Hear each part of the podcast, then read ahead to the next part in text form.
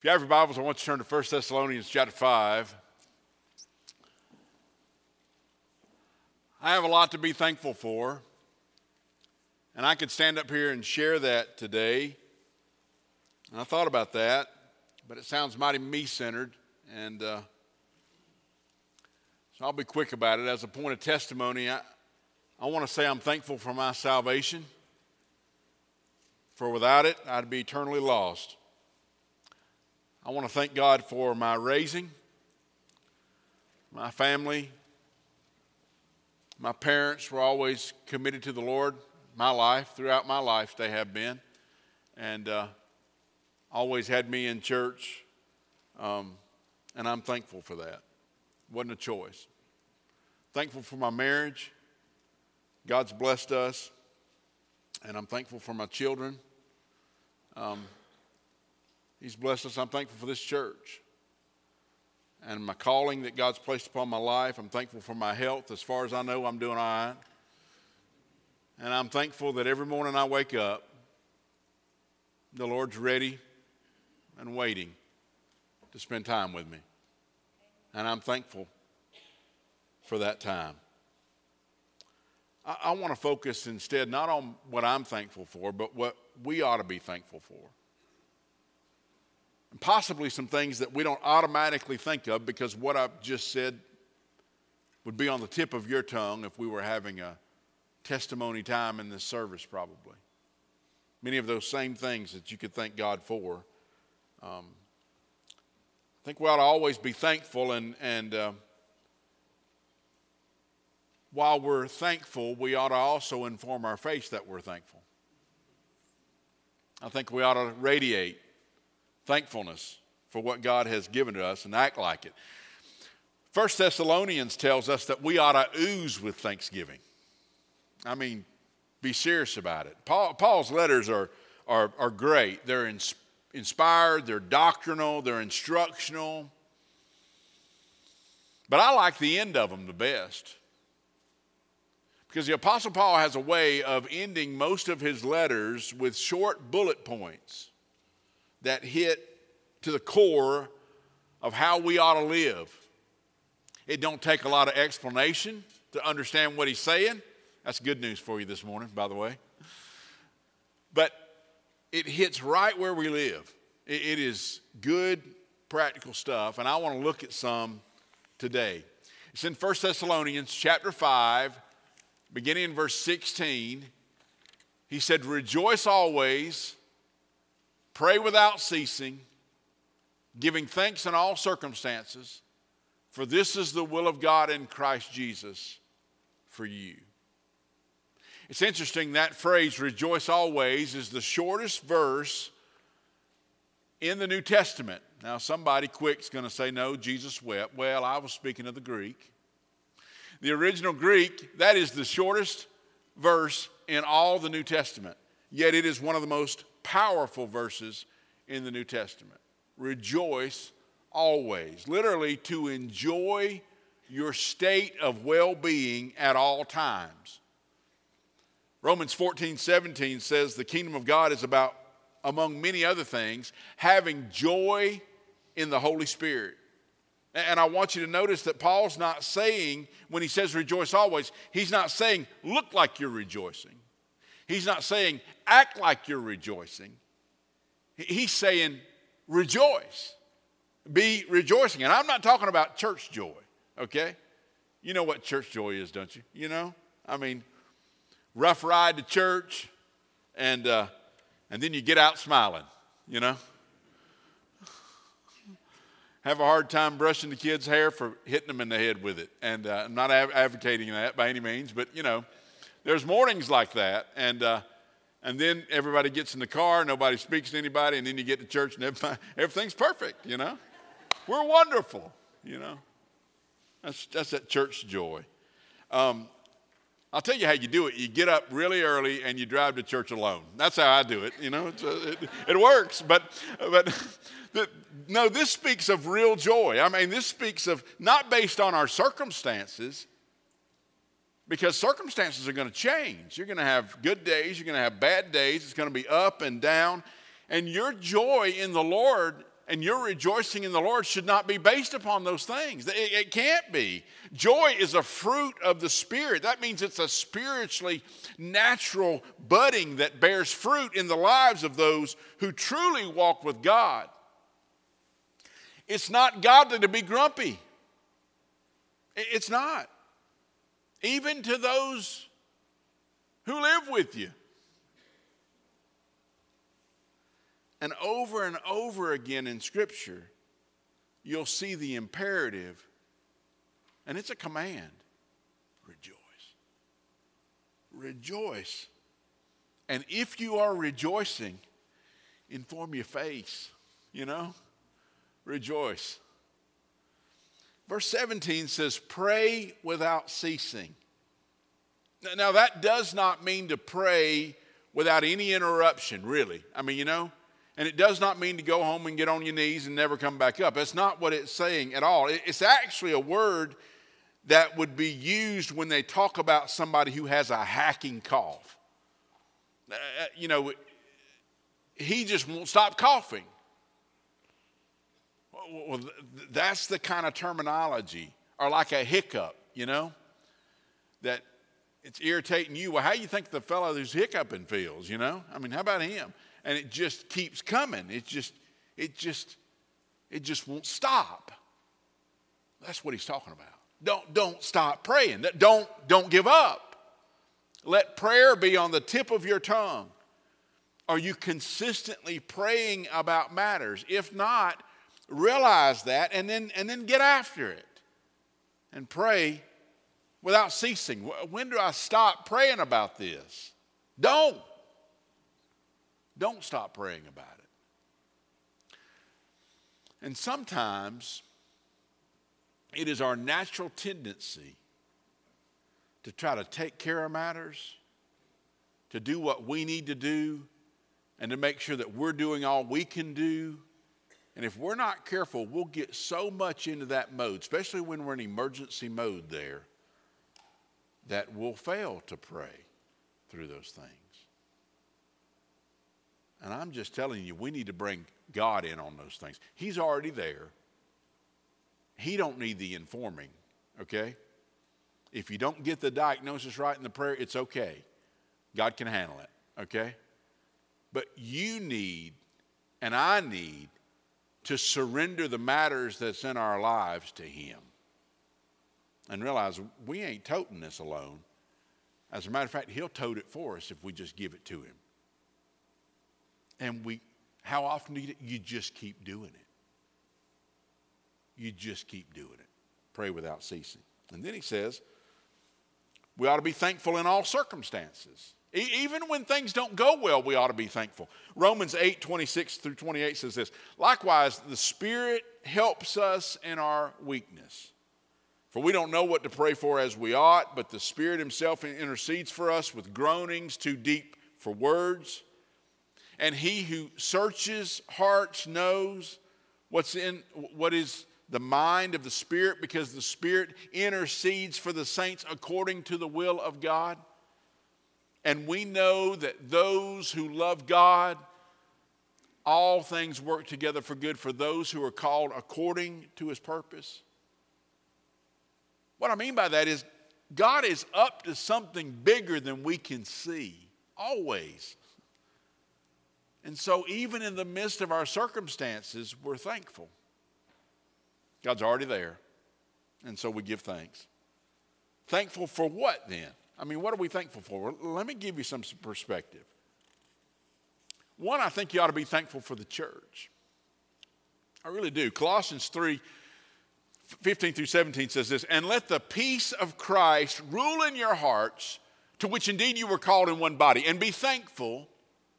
Let the word of Christ dwell in you richly, teaching and admonishing one another in all wisdom, singing psalms and hymns and spiritual songs with thankfulness in your hearts to God. And whatever you do, man, this is a key passage. whatever you do, it'll change what you do, by the way. But in whatever you do in word or deed, do everything in the name of the Lord Jesus, giving thanks to God the Father through him. Folks, to me, that's what church is about. Let the Word of God be first and foremost.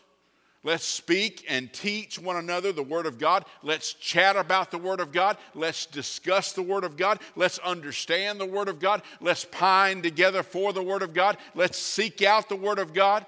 Even let that flow into song. And that means that when the congregation sings, we sing, you know?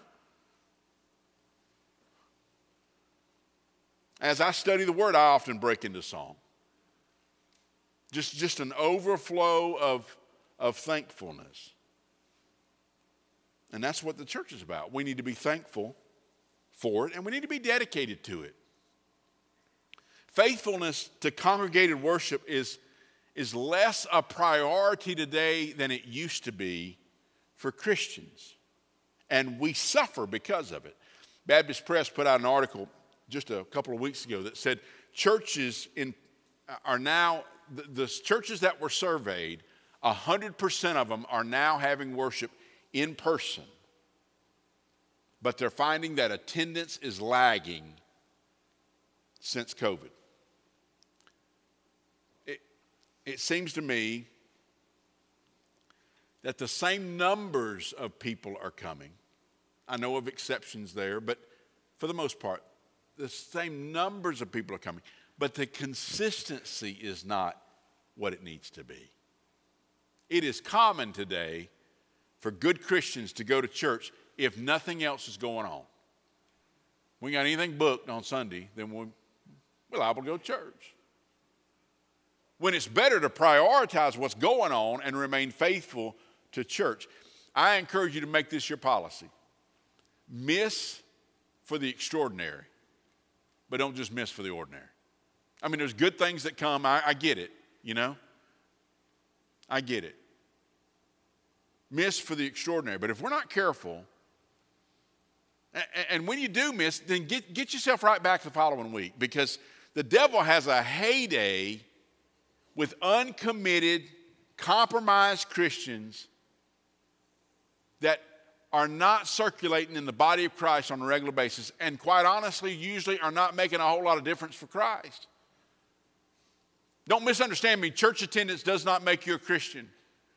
That's why I will probably close this message out like I do just about every other message by saying, if you've never given your heart and life to the Lord Jesus Christ, I'm thankful today that He will save you and change you, and you need to surrender your life and give your life to Christ. And you don't get that simply by attending church. That don't come that way. It comes through a life commitment, not just committing to attendance.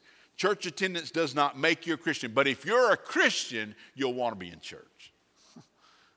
it's, evidence. Because remember what Colossians told us do everything in His name. Everything. And when your life is circulating around everything being in the name of the Lord Jesus Christ, giving thanks to God in everything that I face, then it's going to naturally adhere you to the body of Christ and to the people of God.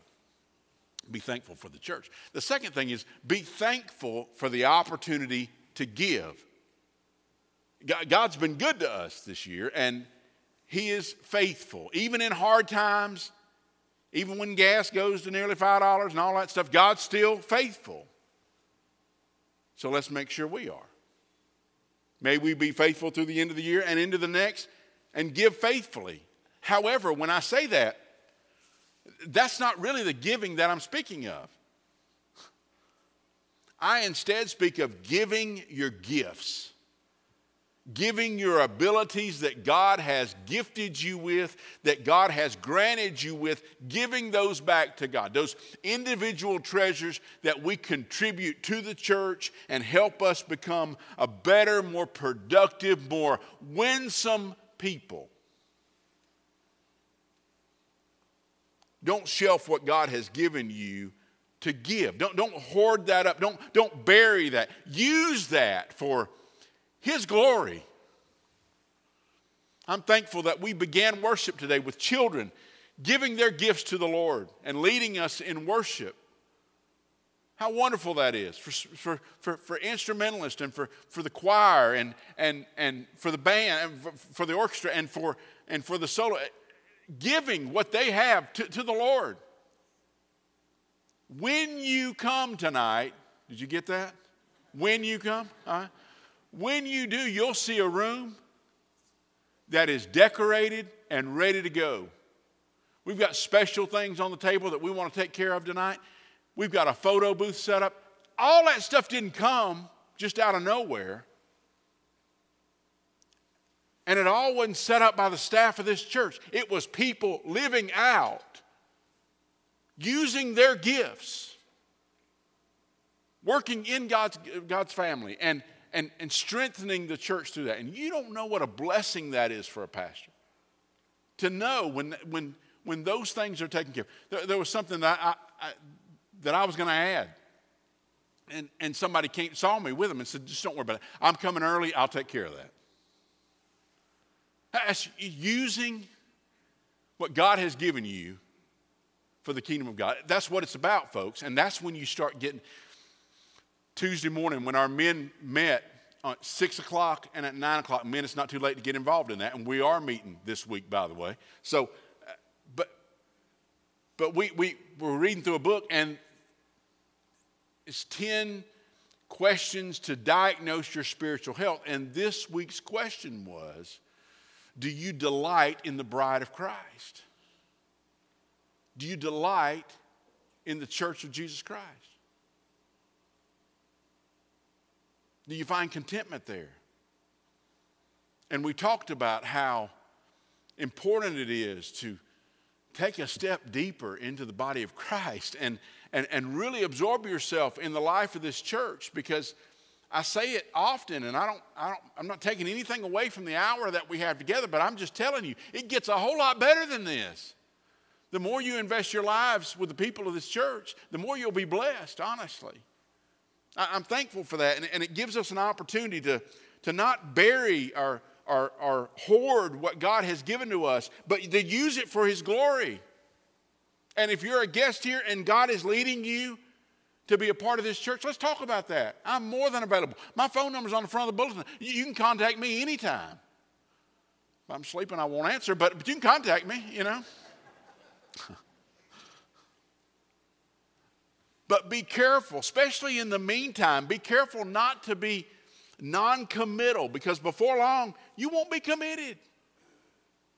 It's a strategy that the evil one loves to somehow get people between church and then and, and if they're in if they're in between too long that church really becomes no church.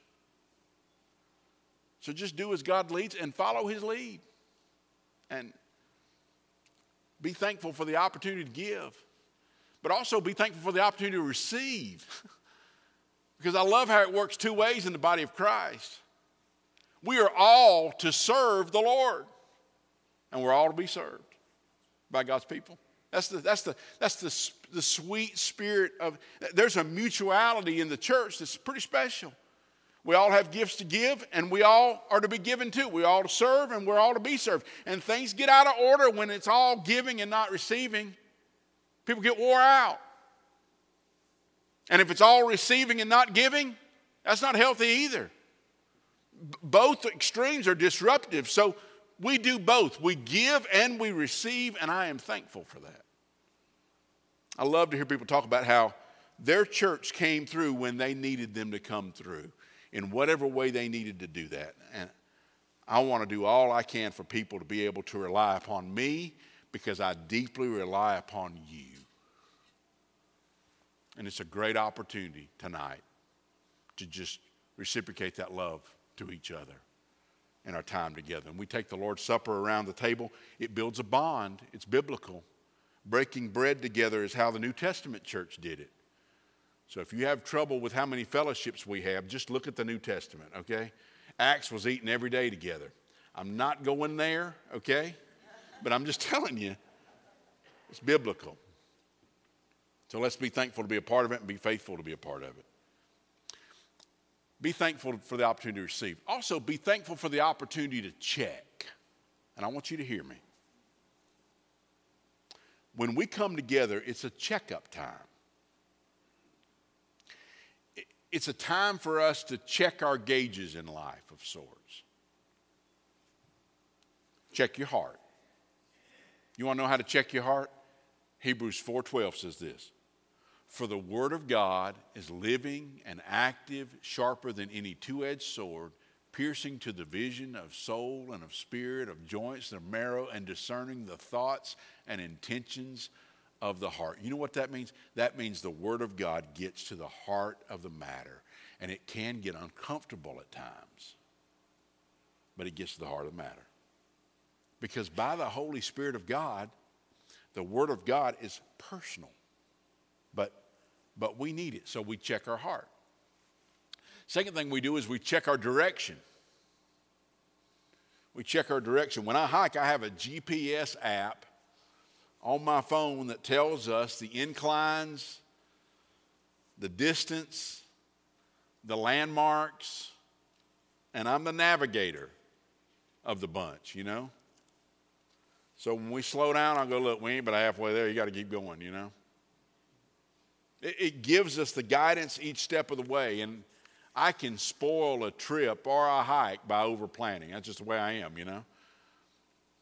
The Word of God is what guides us on the path of life.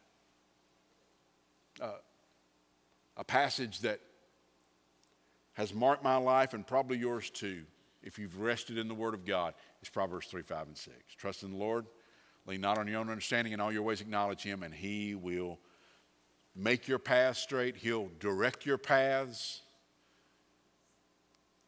He'll smooth bumps.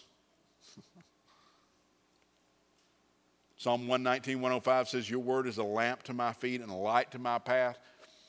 I don't know if you've noticed, but we live in an ever increasing dark world. And if we're not guided by the Word of God and if we don't stick to the Word of God, we will wander in darkness when we need to be walking in the light. So we check our direction. The other thing we do is we check our focus. What's our focus in life? Check our focus. Hebrews 12, 1 and 2 says this Let us lay aside every weight and sin which clings so easily, and let us run with endurance that race that is set before us, looking to Jesus, the founder and perfecter of our faith. There are a lot of places to put your eyes today, so check your focus. Where's your focus at? They need to be focused on the Lord. Don't look back and live in the past because the devil loves to to rip up and bring back the past.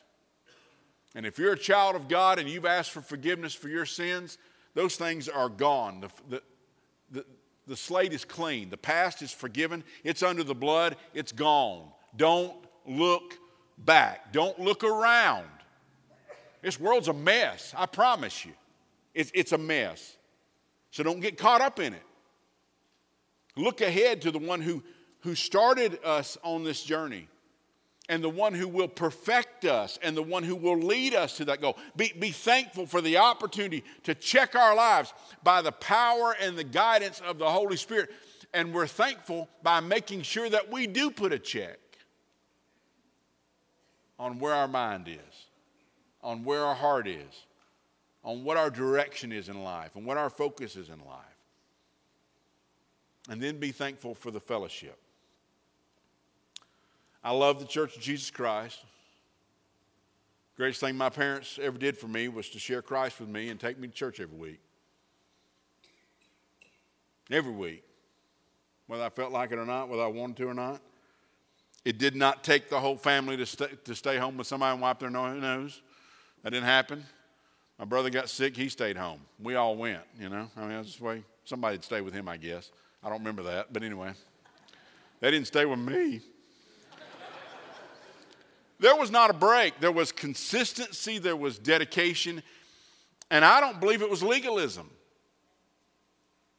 Because I ain't much on legalism, because Jesus tears legalism down so much. It's based on love love for the body of Christ. And that means love for the church in the glory days when things are wonderful, and love for the church when things are slow and things are not so great. The fellowship is fabulous. The first church I pastored was a graying church. I think I was the first half time or part time pastor they had ever had. They had been through it, they had split twice in 10 years. And the people that were left wasn't too happy about it.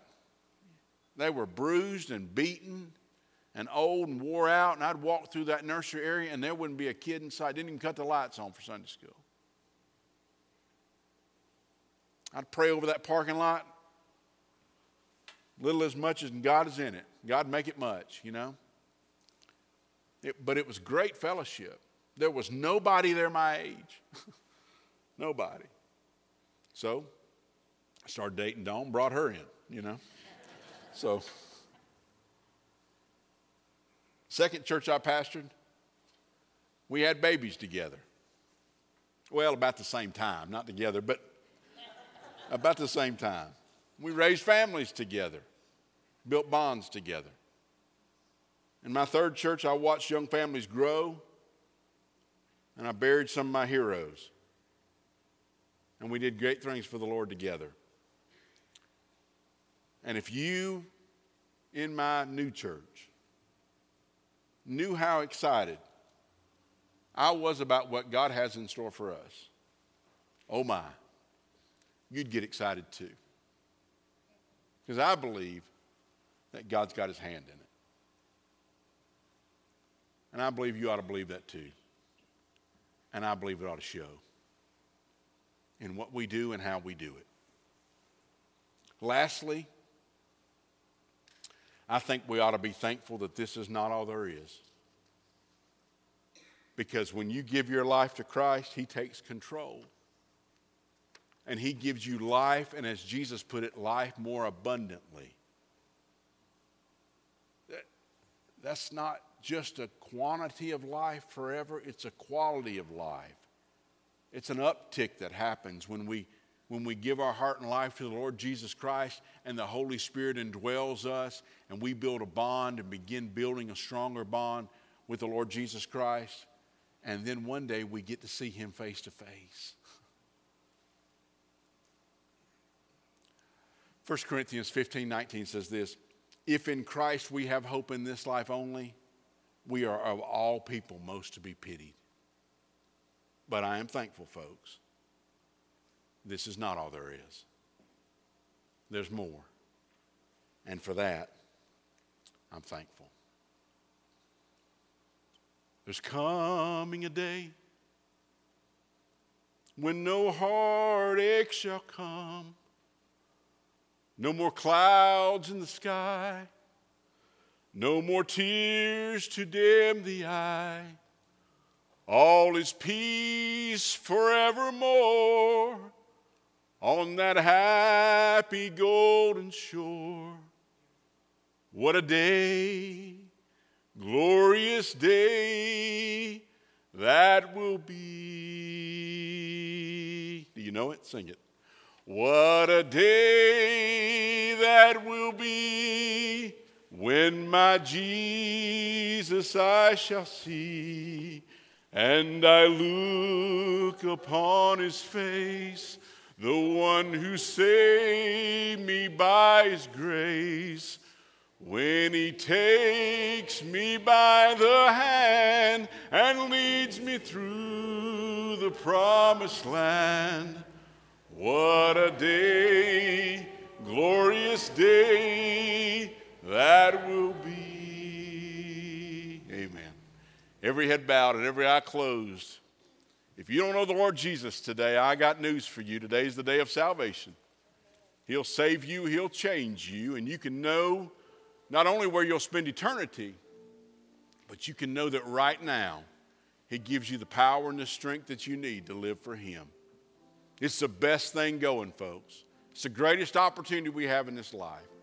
And if you've never given your heart and life to the Lord Jesus Christ, we're going to stand and we're going to sing in just a moment, and I want you to come down and tell me that. I'd love to have you guided through what it means to give your heart and life to Christ.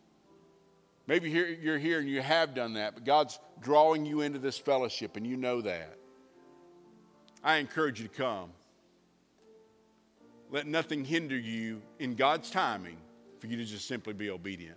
Maybe you're here and you have received Christ, but you've never publicly acknowledged that. You've never been baptized as a believer. You need to make that right today. You need to show your thankfulness by getting those things right with God. Maybe you just need to get your heart right with God. There's just matters in your life that you've tried to take care of yourself and you ain't turned it over to Him. And in order to live a thankful life, we give it all to Him and then we thank God for it. Whether that's whether you deal with that where you are or whether you deal with it at this altar or whether you want the pastor to pray with you, it makes little difference to me as long as you do what God tells you to do. Just be obedient. You'll never be satisfied until you're obedient to the Lord. Don't ever do more than He asks you, and never do less. Just simply follow as He leads.